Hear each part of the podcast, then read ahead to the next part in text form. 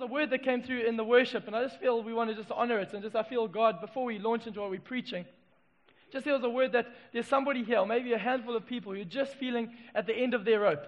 Somebody, there's a picture of just people who have just got to the edge of, of, their, of everything they've got in themselves, and they're standing on the precipice, and they're just saying, if nothing changes, I'm off. I'm done.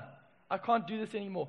Quite a sobering word, quite a strong word, but I just really feel that there's, if there's one or two people here this morning if you're feeling that in your heart, you say, I came this morning, I'm feeling hopeless. We're singing songs of hope and victory. The enemy has been defeated, but I'm living definitely not very far away from that reality. You don't have to even raise your hand. Let's just close our eyes. I want to pray for those people. If there's somebody here this, tonight, this morning.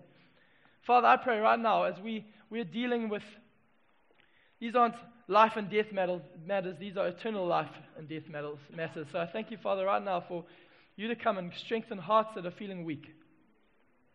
We thank you, Father God. This is not a moment where we try and help each other up or try and cheer each other on a, and, and pretend nothing, everything's okay when everything is not okay. But I thank you, Father God, that you're a God that identifies with us in our weaknesses and you walk through us, walk through, you walk with us through the valley of the shadow of death. I thank you, Father God, for that promise that we will fear no evil because you are with us. I pray right now, God, would you rescue hearts that are, are faint, rescue hearts that are about to give away. We thank you for that. Amen. If that's you and you'd love some prayer afterwards as well, please come and chat to me. We'd love to do that. Can you turn in your books, in your Bibles, in your books? If you bought any other books, try and find this as well. It's called Ephesians. That's where we're going today. Mark and Candace away. Mark started last week the series, But God, and we looked at grace and peace. And if you did not, if you weren't here and you missed that message, I would really encourage you to go download it from our website. What we're trying to do this series, we're trying to equip us as believers. We believe that we are not a people who just come and spectate. We're not just a people who come and listen to a good message, a rah rah message, and then go on with our lives. We believe that this is the good book. The Bible is the book that speaks, it's alive and active, it's sharper than any two edged sword, and it wants to go deep into our hearts this morning.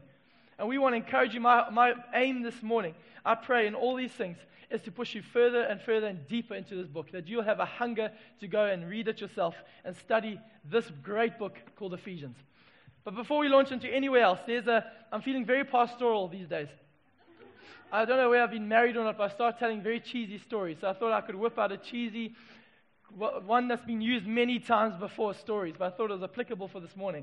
So forgive me if you know it. But there was this couple, and they were an elderly couple, and they, they were quite poor, but they had saved for years and years and years. And they were so excited because slowly the, their meager amounts of money were, were, were just rewarding them with the, possibility of a trip on a ship. This was their dream, to go on a tour on a ship. And they were so excited. They saved and saved and scrimped and saved, kept checking the prices. No, we're not quite there. Eventually, they saw that the money in their bank account was the same value for a ticket for both of them on the ship, and they were so excited. It was, it was a third class ticket, but they were like, hey, nonetheless, this is exciting. And they looked at each other and said, this is going to be our trip.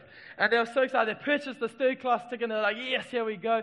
And uh, they, they got the tickets, they put it very carefully in an envelope and sealed it. They started packing their bags the night before, and they, and they laid the clothes in. They, they put one, had one suitcase between the two of them, packed it in, and they looked at each other and said, You know what? We, all our money is done. So we know we, just, just remind ourselves that we're not going to be lavish and go wild. We can't go wild on this trip. The trip alone is the reward. The trip alone is the reward for us. So, so they went and they were putting like two minute noodles in the corner of their bag, squashing it down, saying, This will be for the, we don't want to be embarrassed, so let's go prepared. And tins of uh, tuna and some dry cracker bread just in between the underwear. And fits in there, and they were very chuffed. They're like, this is exciting. And they got, they launched out for this voyage, and they waved goodbye to their friends, feeling very proud of themselves. Got on deck and chatted to everyone, and they, made, they proceeded to make their way down to their cabin, where they unloaded their suitcase and put all their little dried goods, the tins in the cupboard uh, amongst their clothes. They were very excited. And that, the first day arrived, and they went out on the deck, and they were enjoying the, the, the views as they pushed out from harbor. They're so excited. And the, the, that that night, they, they heard the dinner gong go for half an hour till dinner. And they thought, we don't get embarrassed by people saying, Are you joining us for dinner or not? And so they were like, about half an hour before, they all they rushed down. This couple rushed down to their, their little cabin and they opened up their dry cracker bread and put some tuna on it and looked at each other quite pleased, saying, Hey, no one's going to ever know that we're actually the third class guys. but we'll, we can fool them and have a great time. And this went on night after night. As, they, as the dinner gong went, they ran downstairs and they ate some two minute noodles and chicken flavor. You know, stirred it and it was great. Breakfast of champions. And then they ate that. And then they were so excited. And the, the final night of this wonderful trip, they had a great time. They really did. But then the final night of the trip came, and uh, the, the captain of the ship came up to me and said, Hi, sir. Hi, ma'am. I don't think I've met you on this trip, but what I've been doing every night is I've been inviting certain people on the ship to come, for, to come join me for dinner. So I'd love to extend that invitation. Come for dinner with me tonight. And they were like very awkward because they're like, oh, this is embarrassing because we don't want to say yes, but then get there and we can't afford to pay. We don't want to say no, and then he'll, he'll know, he'll wonder why. I want to know why you're not coming for dinner. And uh, say, I'm and a bit, but he then pressed him and said, please come. I'd love you to join. Have a lovely time. And they said, okay, we need to be honest with you. Come clean. We, we actually, we don't have any money. We pay all the money that went into the tickets. We don't have money for the food, the lavish food up there to share dinner with you. So if, if you be okay, please excuse us. And the captain shook his head and looked very distraught and said, Didn't you read your ticket? All meals were included. All meals were included. Oh, such a sad story for this fictitious couple. All of us are going weeping. Mother's going, This poor couple, how can we get their number and help them? They're not real.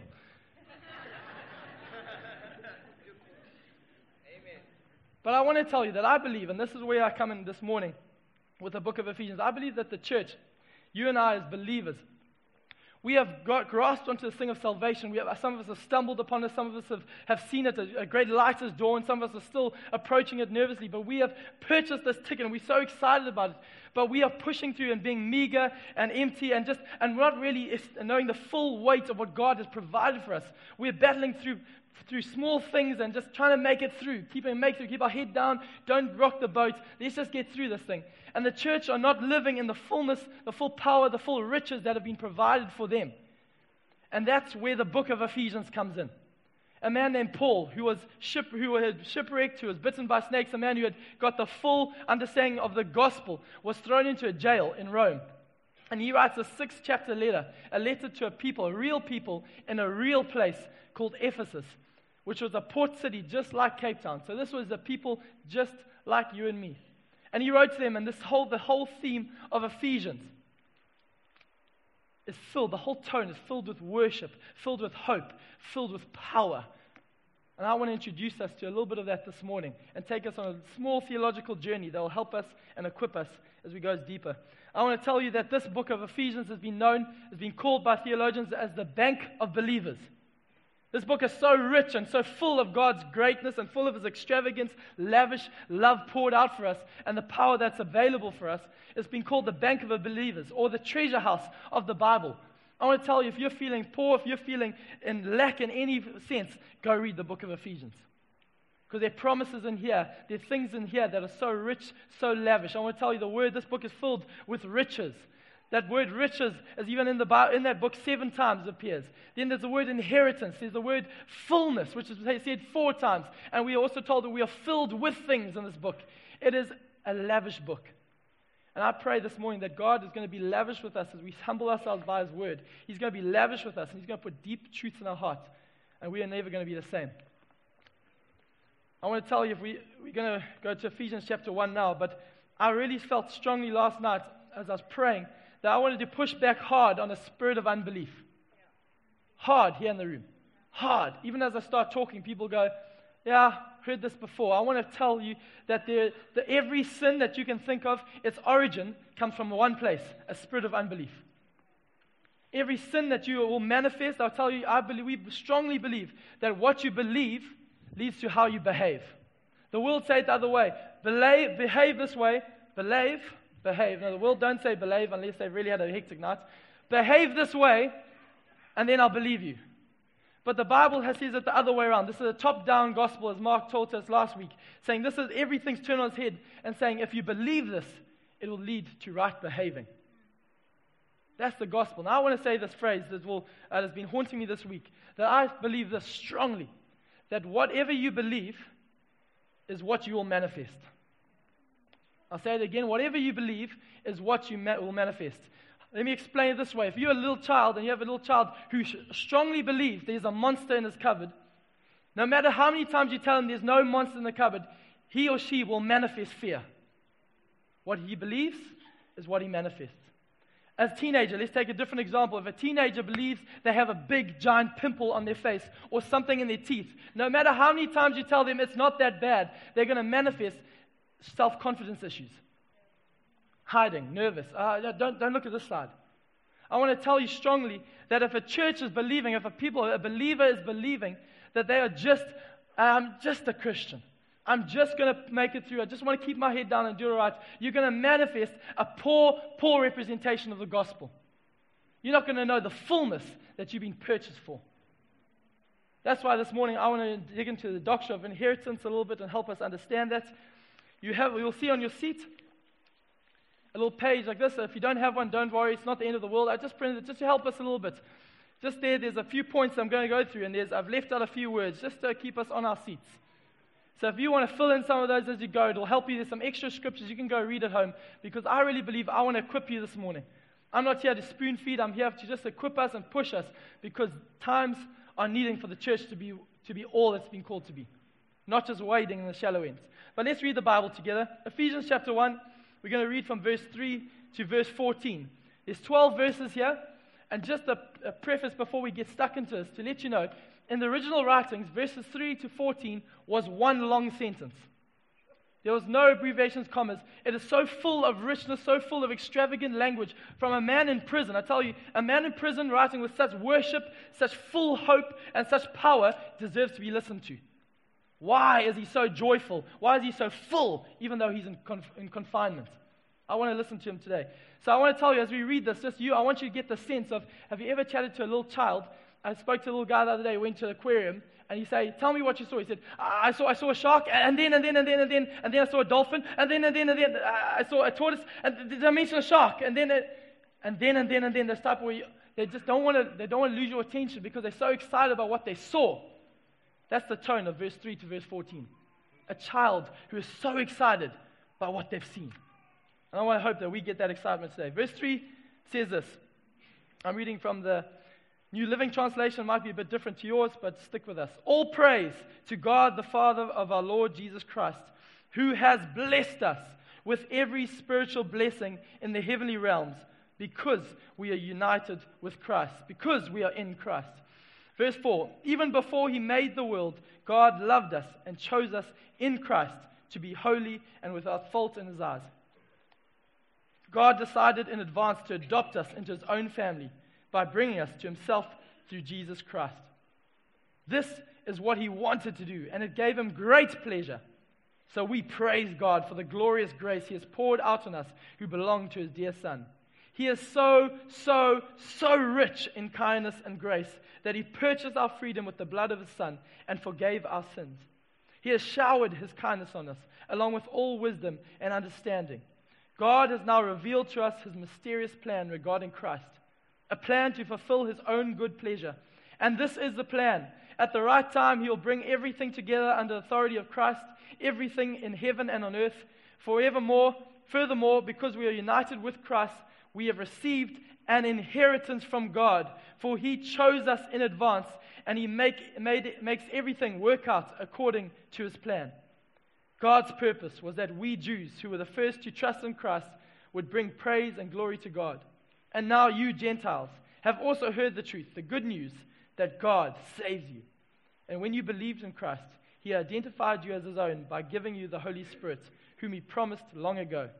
The Spirit is God's guarantee that he'll give us the inheritance he promised and that he has purchased us to be his own people. He did this so we would praise and glorify him. And then, and then, and then, let's pray together. Father, simple prayer this morning. I pray, God, would you open our hearts, open our minds, open our spirits to understand the wealth of the inheritance that we have in you. Pray, Father God, would you lead us to more lavish expressions of worship because of this, a deeper knowing of hope deep down, and a greater understanding of the power that's available to us. Father, unleash your inheritance upon your saints this morning. Amen. So I want to tell you, if you don't know this, it's a standard thing, but I want to put it out there just in case. Inheritance. It's a big word. When does somebody get an inheritance?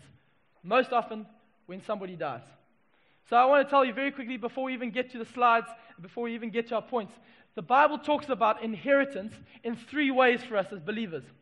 Three ways. So you'll see it in your little phrases there. But the first way that inheritance is spoken, don't worry about the slides yet, is it's called inheritance done. I've just taken this to make it understandable, but it's an inheritance done. What we have already. The Bible starts in, in, in Ephesians 1 says, The Father who has blessed us. It is the past, past tense. I'm not an English major, but that signifies to me that we have already received some part of our inheritance. I'll tell you why we can understand that. Who died? Jesus did.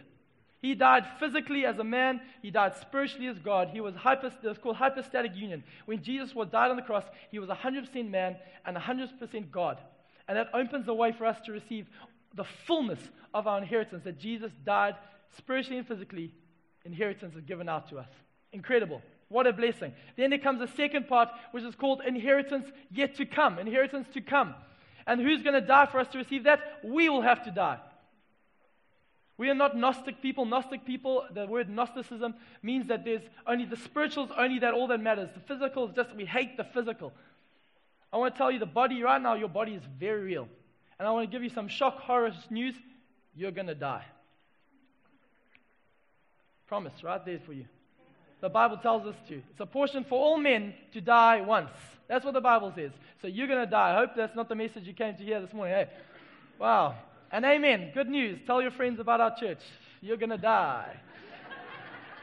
but I want to tell you, you're going to die. And the great news with that for a believer, for a believer, the great news about you, we are going to die means when we die, the Bible says there's an inheritance stored up for us in heaven, awaiting us. So we have inheritance done, inheritance to come, and third and finally is inheritance to be won.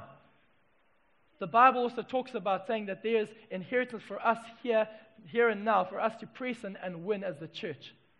So I want to help us make sense of all this and how they all fit together. So let's put the first slide up. We're going to be looking today at some basic doctrine, but it's really profound for us to understand. Inheritance done. There are two kinds of people in this world. You may think there are a lot more than that, but at the base level, you can say there's good people, there's, there's bad people, there's good people who, some, who sometimes are bad, there's bad people who's sometimes good, and then there's Oscar Pistorius, who we're not too sure yet. Low blow. Sorry, sure. But I want to tell you, there's not just there's not a level of goodness. There's not a level. The Bible tells us that there's two kinds of people: dead people and alive people. And we have to understand this deep and deep fundamental truth in our hearts. And this is why. It's because the Bible says you and I were all dead harsh reality check, but we have to understand and know that Ephesians 2, verse 1 says, Once you were dead. You were dead. You and I were dead. And not, I'll tell you, as Trevor Noah says, he says, dead, dead, dead. Not sort of dead, not we were, I was just spiritually in darkness and Christ enlightened me. We need to know that before Christ comes and sheds his light, light into our lives, you are dead. You have no spiritual standing. You are isolated. This is strong, but we've got to know this because this elevates the glory of God. When we, when we minimize this, this theology that we were once dead, we actually, uh, there's a humanistic thing. We, we put ourselves at the center, that we've made ourselves a little bit better. No, we were dead. We had no hope in this world. Dead people can't do much. Just a fact I noticed at funerals I go to. I want to tell you, not you were not just dead, you were, you were stinky, rotten, to the core dead. Some people say, oh, you know, you just have to peel back a few layers and then there, everyone's got a nice center at the, the middle. I want to tell you, you peel back your onion, you peel back all the layers, you get to the center, there's rotten, dead core there. Dead. Gospel preaching coming your way. But wonderful, we can put the next slide up. It says this. You can fill in the blank. I was dead, but this is part of our inheritance. But now I have a new heart. You can go read that scripture in Ezekiel says, I will take your heart of stone and I'll put in you a heart of flesh. This is the dramatic language of Christ doing a Mortal Kombat move, pulling our heart and putting a new one in. Our old heart that was dead, had no ability to love Him, no ability to call on Him. He climbs into our coffin. This is the gospel. The song I Found Jesus lies. He came and He climbed into your, your coffin and He pulled you alive and He gave you a new heart. This is the fundamental that we have to get, and it's so exciting. When Jesus died on the cross, you may have heard this before, but he died on the cross. He yelled out this incredible word. He wrote in the, the, the Aramaic version is this Tetelestai. Our Bibles, it says, it is finished. A proper rendering of this translation means this paid in full. Tetelestai was, a, was not just an unusual word, it was a word they used a lot in the marketplace those days. So if somebody had a debt outstanding and someone would come pay, in that sense, they would stamp and say, Tetelestai, debt paid, paid in full. Very exciting because this is a massive thing for us. We have to understand this because we have to know that we are standing. One theologian put it this way that there's a massive, just a picture yourself standing here and a massive 10 foot or 100 foot dam wall in front of you, which is teeming with the full weight of a dam behind it, river behind it. And it's just waiting to crack. And it's about to crack, and all of its powerful water is about to fall and tumble down and consume and obliterate you in a second. You stand at the base of a dam, that thing falls on you, you're gone. But just as that crack, that's the, the, the, the wrath of God that was stirred up, stored up for us, against us the dam walls, as it broke, just imagine a big crater in the ground just opened up and swallows all that water right in front of us and seals it up. That's what Christ did. When Christ went and died on the cross, he got the cup of death, he got the cup of our brokenness, and he drank it and drank it. I've got this picture in my head of Christ. He says, Let this cup pass before me. But he says, No, but let your will be done. He takes that cup of our sorrow, the cup of our death, and he drinks it, drinks it, drinks it, drinks it, and he almost at the end where actually there's no more drops, he holds it, there's no more drops, and he puts it upside down and says, Done! There's no more wrath left. It's been consumed all in Christ. You were dead deserving of death. But you've been given a new heart. I want to tell you, Christ climbed into your coffin and he breathed life into you this morning. First point that we got to understand, we're going to move quickly, is that we were dead, but now I have a new heart. Secondly, is this not only were you dead, Ephesians 2 carries on says, but you were also disobedient. You were disobedient, refusing to obey God the next point you can put on I was disobedient, but now I have a new nature. One of my favorite scriptures is this The old is gone, the new has come. I am a new creation. Now, there's two Greek words that can be put in and fit in where the word new is, new creation. So we have two options. The first one is neos, and that type of new means upgrade. So you're driving in a Hyundai i10, and after a while they phone you and say, Mr. Phillips, your Hyundai i20 is ready. Upgrade. Yes. Or you've been using your Blackberry and cursing its low, terrible battery life for years, and then someone phones says, Vodacom says, Mr. Phillips, your iPhone 5 is ready. Upgrade. Amen. Yay, very exciting. Neos. But I want to tell you, sometimes some of us view it with that word. We think it's neos, that it's an upgrade word, that it, we, were, we had our old nature, now we just had a better nature. Now it's Gabe version 2.0. New and improved from Verymark. I want to tell you that is one option, but the Bible doesn't use the word neos. Thank goodness. It uses this word. Is going to shock you. It uses the word kainos. And what this means is it's never been seen before. It's brand spanking new. Why the theology of knowing that we were dead is so important is understands that you know you no longer live. It's not now Travis with bandages on him limping away through. Thanks God, He's helped me just with my limp, and now I'm going to be all right. But my heart is dying. No, He says, when Christ died, you died. Thank the Lord. This is not a morbid theology. This is good news. I want to tell you why this is huge. Is why Paul, in the book of Ephesians and the book of Corinthians and all the books he writes, the letters he writes, he addresses the people in the church not as you dirty, rotten sinners who need a clap over the head, which a lot of them did. In Corinth, it got so bad that a man was sleeping with his mother in law and passing it off as spiritually acceptable. We're so spiritually enlightened that that's okay. Paul wrote to that, that group of people and said, Dearly loved children, holy in God's sight. Why? Because he did not address them with their old nature. Because he saw them in Christ. He wanted to show them the inheritance they had just forgotten. They did not know the inheritance that had been paid for. And I think a lot of the church don't know that we have a new nature. Please go read Romans 6, verse 6. Go read those things. The old is gone, the new has come. I want to tell you what, what does, but then you would say, what about sin? I'll tell you this quote that I found. You're not free to sin, you are free from sin. Believe it, and you don't have to sin another day. Tim Keller says this Why are people still sinning, Christians still sinning? Because they don't believe the gospel. They don't believe that Christ paid fully for their sin. It's a gospel issue. Right believing leads to right behavior. If you still call yourself a sinner, I'm just a sinner.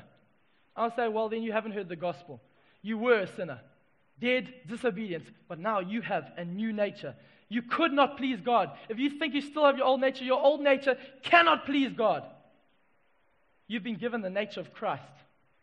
So please do not tarnish that nature by calling it, dumbing it down, and calling it just a sinner. I'm just a sinner. You're a son, holy, and a daughter, holy and beloved of God. You have a new nature. Something a man once said is you th- if you think you'll only stop sinning when you die, then death is your savior. In my Bible, it says Jesus Christ is my savior. So I want to just challenge us. I think so often we've lowered the bar so low, and this is not this is radical grace. This is not work harder language. This is not saying please stop sinning. This is saying it's been paid for. You have a new nature. You don't have to sin anymore because you have a new nature. It's time to get rid. We have no more have the excuse of my old nature. I'll tell you why. In John chapter 2, Jesus came and he turned water into wine. And the, the, the commentators say, and the church since then have been longing to turn the wine back to water. Something that I can understand and control. Jesus has said that he revealed his glory by turning water into wine. Why? Because water it was used as ceremonial washing jars to clean the outside and make us version 2.0. But Jesus came and turned what cleans the outside into wine, which goes on the inside and affects the outside. That's, and at the end of that chapter says, and by this his glory was revealed. What glory? Is a cheap party trick turning water to wine? No. I tell you, he turned something that was useful just for our cleansing, and he showed us that this is a new covenant, a thing that is, that is out of your control. Wine that is lavish, that is rich. It's not just water and cleaning and just going for another week. It satisfies because we have a new nature. I tell you, this destroys it's just who I am attitude. It's just who I've always been. When we understand we've got a new nature, we do not need to live in that existence any longer. Your inheritance has been paid for in this regard. The Bible also says you have been given the mind of Christ. Given. That is a portion of your inheritance right now. If you are not understanding that, please go read that. Find that scripture that you have been given, allotted to, to you, the mind of Christ If you're struggling with thoughts, if you're struggling with suicidal tendency, you're struggling with negativity, you're struggling with critis- critical attitudes, can I tell you? Bring that under, under the line that I have a new nature. I have a new nature. I'm no longer disobedient. I have a new nature. Profound. Thirdly, what we have been given. We were not only dead, disobedient, but we are also doomed. Objects of God's wrath, bound for an eternity separate from God. Preachers, hellfire and stone, hellfire, hellstone, whatever, brimstone and hellfire. Hellfire, hellstone. Cool band name. If anyone started a band, Hellstone. Those preachers who will threaten us with hell, I won't tell you, I believe, yes, hell is a real place, but I strongly believe that the greatest proponent of what hell is going to be is absence from God. An absence from the fullness of knowing who I am. People who are cast in, in forever in a shadow, not knowing the reality, not knowing the fullness they've been given, not knowing the wealth, the extravagant wealth that's been poured out on them. We were doomed. We are objects of God's wrath. It's chapter 2 of Ephesians. Go read it. But I want to tell you today, but God, but God has given us a new access. Ephesians chapter 1, verse 3 starts Praise be to the God and Father of our Lord Jesus Christ. Incredible language because the Hebrew writers would never link God and Father together. Why? They were so angry even when Jesus came and he spoke about my dad, my father, Abba Father. They were so angry that they wanted to stone him because they said, That's blasphemy. How can you call God your father? But Jesus came to model a thing and say that you have a new access, not only just to God, but God has made himself to inherit your, a portion of your inheritance is that you get God as a father, you get God himself. That is your inheritance.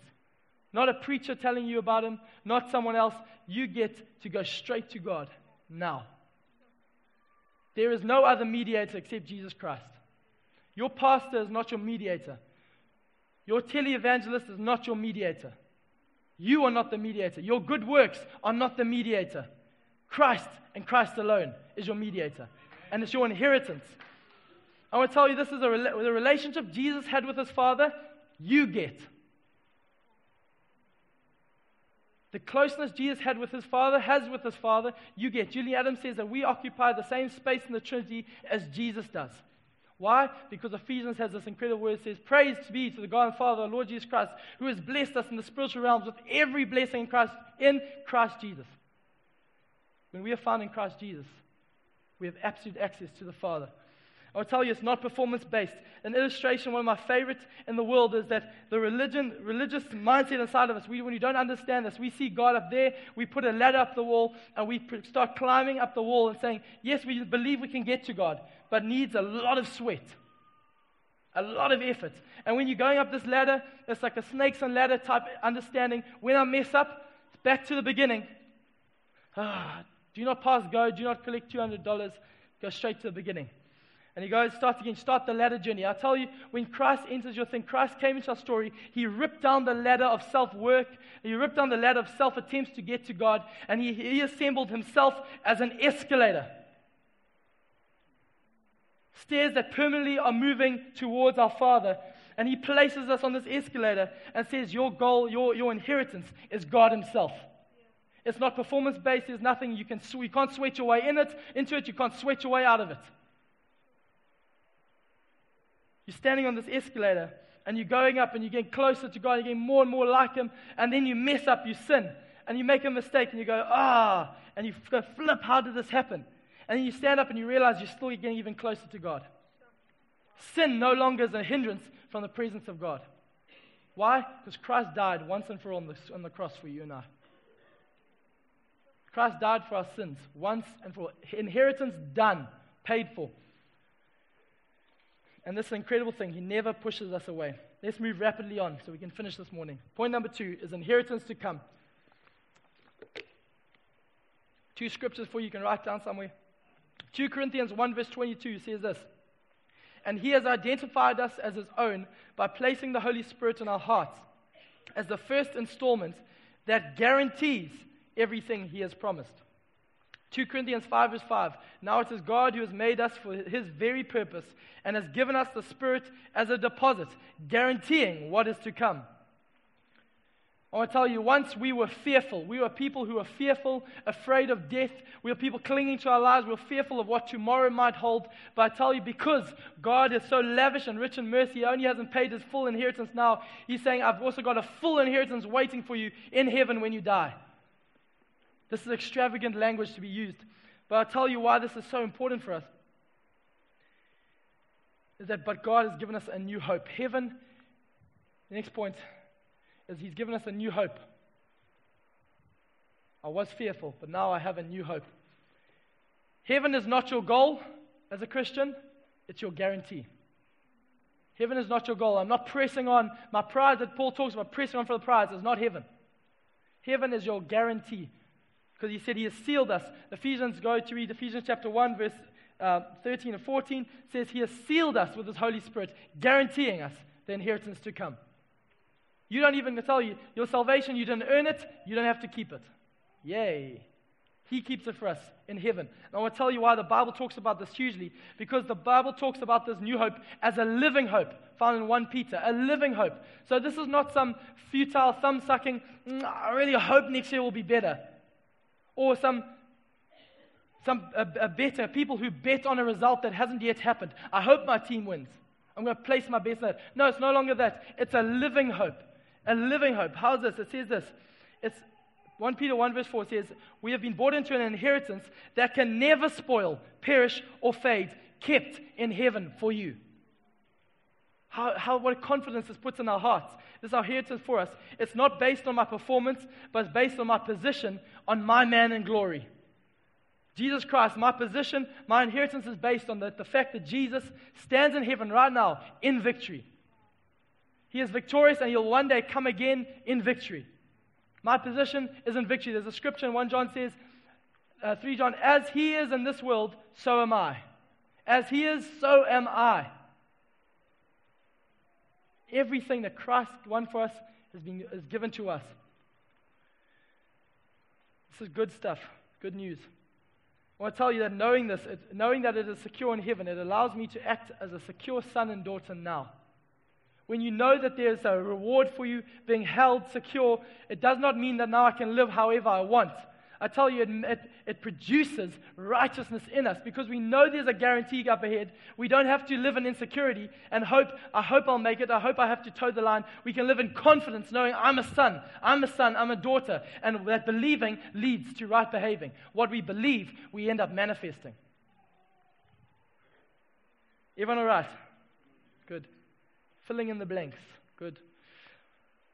I want to tell you right now, it's so secure that the Father took out his pen with his own blood as the ink and wrote your name and my name in the Lamb's book of life. I want to tell you, my Father in heaven does not, does not own Tipp-Ex. He does not make a mistake. He has no shadow of turning about him. If, he has, if you are saved today, if you have placed your trust in Christ Jesus, you can know that heaven is your guarantee. There's not amount of sins that you can do. There's not a list he's going, whoa, he's on 433. Just don't get to 450 and he's out the door. Because there's no value of our, our sins. I do not tell you, you, please don't try and come and weigh up your sins next to the weight of my Savior. That is blasphemy in the highest order. You can say that I'm preaching blasphemy, saying this is licentious. No, I'm not. I'm preaching what Paul preached. This is the gospel saying this is not a scales understanding. Will we one day? Will he? Won't he? Will he? Won't he make it in? He loves me. He loves me not type existence. This is it. He loves me. Paul says, Ephesians, he loves you. He's secured you. Heaven is your home. Awaiting for you. Put security in my heart. It changes the way I live. I want to say the second point on this is that once we were isolated and excluded, but now I have a new home. He gives us a new hope. Heaven is also a new home. It gives me confidence to endure. Karl Marx, the socialist man, the socialist man who spoke big time and about communism and all that things, he said religion and the promise of heaven was the opiate of the masses. He mocks it a bit, saying the poor people, poor people run to this thing, run to this promise of heaven because it just dumbs them down their, their painful existence now. I want to disagree with Karl Marx and say I don't believe that heaven being our home and a deep understanding of that coming to our hearts is not an opiate that dumbs us down. I believe it's something that heightens my lifestyle. It is a, it is a, a drug that fuels me. Understand that this is the thing that pushes me forward. 1 Corinthians 4, verse 17 says, For our present troubles are small and won't last very long. Yet they produce for us a glory that vastly outweighs them and will last forever. So we don't look at the troubles we can see now. Rather, we fix our gaze on things that cannot be seen. For the things we see now will soon be gone, but the things we cannot see will last forever. I've just moved into a new home with a new wife, my first wife. See, I use the word, if you understood us speaking Greek, I'd use the word kainos there. New, brand spanking new, not neos. Sheesh, please, people, stick out, stick, stick with me. But what happens is, I am so excited to go home. At the end of every day, there's such a passion in me that no matter what happens at 3 o'clock, even at 3 o'clock, someone phone says, there's this, there's, I'm stuck in traffic and there's all hell breaking loose around me, or I'm in a meeting that I wish I could just get over. I know 5 o'clock means home time. And I'm excited. I can endure the 3 o'clock to 5 o'clock. I can endure the traffic because I am so excited for home. I'm so passionate for home. And that's the understanding. We have a new home. The Hebrew, the men, the heroes of the faith were people were filled with such faith.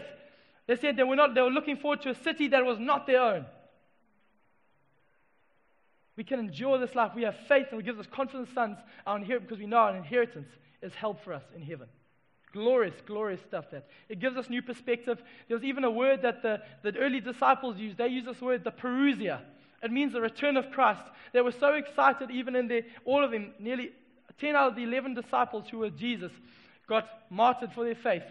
And all of them lived with this understanding of parousia, the return of Christ. So it almost in, in Thessalonians talks about it lift your eyes, keep your eyes on the sky because he might return tomorrow.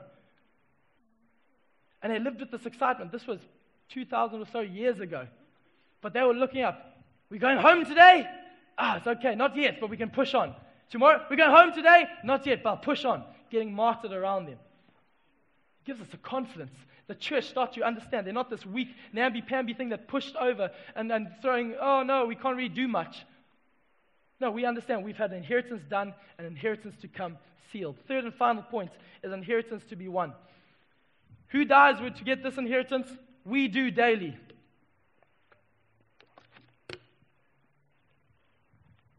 I tell you, once we were helpless and weak, but God, but God, who is rich and lavish in mercy, gave us a new power. Click to the next slide for us, Dave. A new power.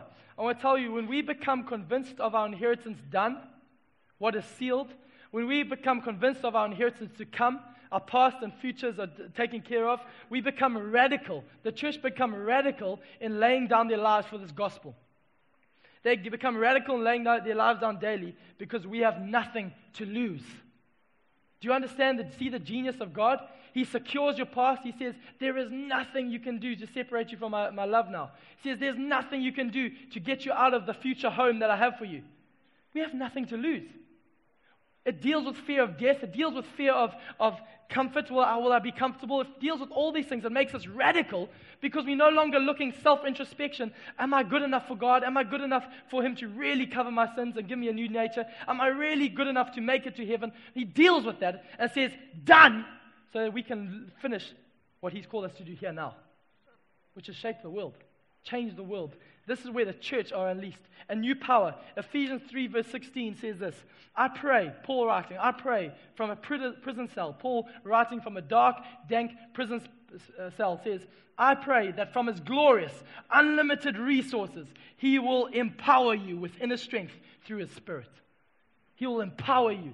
Paul, so excited, saying, Now through the church, the manifold wisdom of God will be made known. Ephesians 3:10 just here, there's language of power coming through the cell doors because there's a man who's confined physically, but his soul is so filled with worship to God. His soul is so filled with a new and living hope. His soul is so filled with a power. You can kill me, the gospel keeps going. You could not touch this man because he understood this deep in his heart. The Romans 8, the Bible says this, this is profound. You, we all probably know it. Romans 8 says, and we are more than conquerors in Christ. Here's the thought.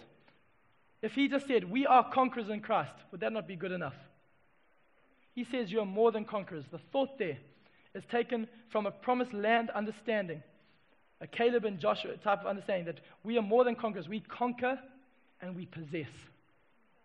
It's not just now we're living in the victory of the cross. Yeah, yeah, yeah. We live from the victory of the cross. And Christ, is, because of the victory of the cross, has laid out a red carpet for his church to demonstrate the more of God. Because we have a new access to him, we have a new power to unleash upon this earth.